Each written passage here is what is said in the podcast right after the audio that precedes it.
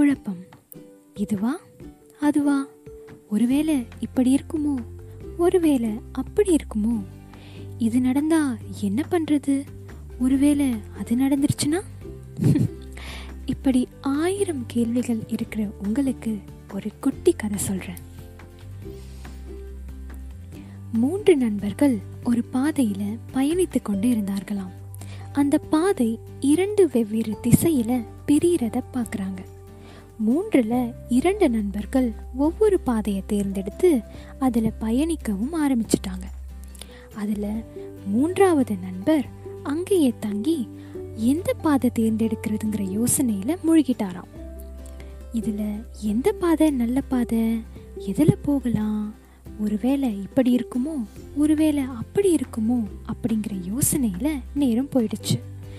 திடீர்னு ஒரு நாள் அந்த இரண்டு நண்பர்களும் திரும்பி வரதை இவர் பார்க்குறாரு அவங்க பயணித்த பாதையை பற்றி அவங்க கிட்ட கேட்குறாரு அதில் ஒரு நண்பர் சொல்கிறாரு நான் போன பாதை ரொம்பவே அழகாக இருந்ததுப்பா.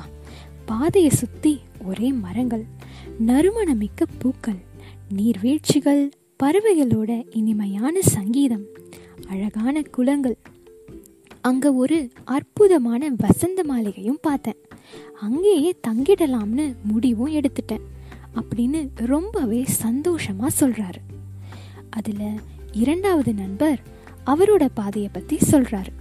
என் பாதையில ஒரே கல்லு பெரிய பெரிய பாறைகள் குடிக்க கூட தண்ணி இல்லை. ஒரே தூசு வறட்சி திரும்ப வந்துடலாம்னு தோணுச்சு.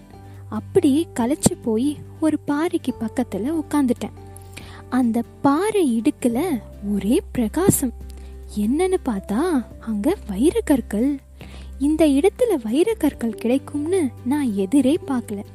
கஷ்டப்பட்டதுக்கு நல்ல பலன் கிடைச்சிருச்சுன்னு சொல்றாரு. தன்னுடைய இரண்டு நண்பர்களும் வெவ்வேறு திசையில பயணித்து அதுல பலனும் அடைஞ்சிட்டாங்க. ஆனால் நாம் மட்டும் எந்த முடிவும் எடுக்காமல் சிந்தனையிலேயே அதிக நேரம் செலவழிச்சு ஏமாந்துட்டோமேன்னு? அந்த மூன்றாம் நண்பருக்கு மட்டுமல்ல நம்ம எல்லாருக்குமே புரிஞ்சிருக்கும். நாம் கடந்து வந்த பாதை கடந்து கொண்டிருக்கும் பாதை கடக்கவிருக்கும் பாதை கடினமாக இருக்கலாம் அல்லது கடினமாக இல்லாமலும் போகலாம். ஆனால் அதை நினைத்து அங்கேயே நின்று குழம்பி போகாமல் நாம் செய்யும் செயலில் உறுதி கொண்டு இருந்தால் லட்சியத்தை அடைவது சுலபமே. உரைப்பது கேட்டீரோ? இப்படிக்கு தீபசுதா.